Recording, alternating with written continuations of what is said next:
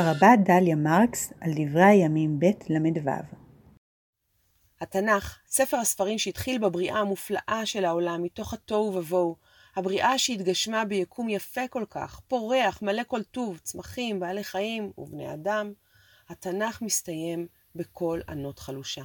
פרק ל"ו, הפרק האחרון בספר הספרים, עובר מהר, כאילו מישהו התעייף כבר מלספר. תככי מלכות רצחני, מלכים חלושים העושים הרע בעיני האל. יהודה מתפוררת. ארבעה מלכים בזה אחר זה מולכים ביהודה, וכל ימי שלטונם במקובץ אינו מגיע ל-23 שנים, אפילו לא מחצית מימי שלטונו של המלך מנשה. ההתפוררות והדרדור מבפנים מביא לכיבושה של יהודה בידי מלך בבל, שעליו נאמר ולא חמל על בחור ובתולה, זקן וישש. הממלכה נמוגה אל חשכת ההיסטוריה. רק קולות צבא הכיבוש הבבלי, לחש הלהבות המלחכות את בית המקדש, וקולותיהן המעונים של הקורבנות, קול ענות חלושה, חורבן. ובכל זאת, גם אם תם סיפור ממלכת יהודה, לא נשלם סיפורו של עם ישראל. הפסקה האחרונה בספר מתארת את הנץ התקווה עם הצהרת כורש, מלך פרס, הקורא לגולים לשוב לארצם. מי בכם מכל עמו, אדוני אלוהיו עמו, ויעל.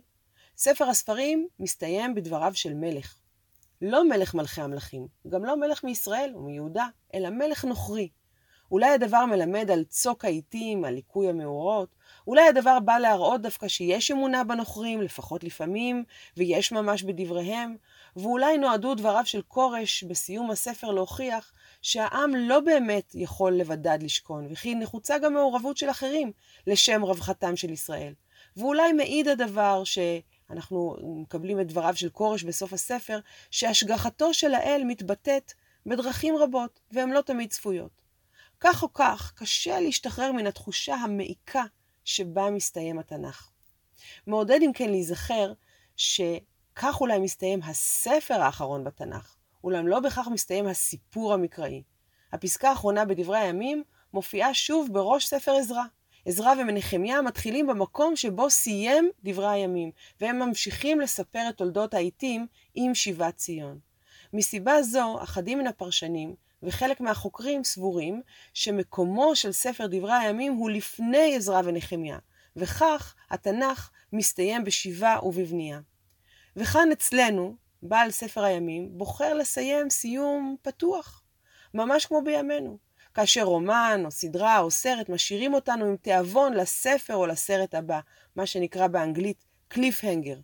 מי ייתן שנזכה לכתוב את הפרקים הבאים בתולדות עמנו בטוב ובדעת ובנועם, ומי ייתן שנזכה להמשיך וללמוד את התנ"ך בנחת ובשופי ולאורך ימים.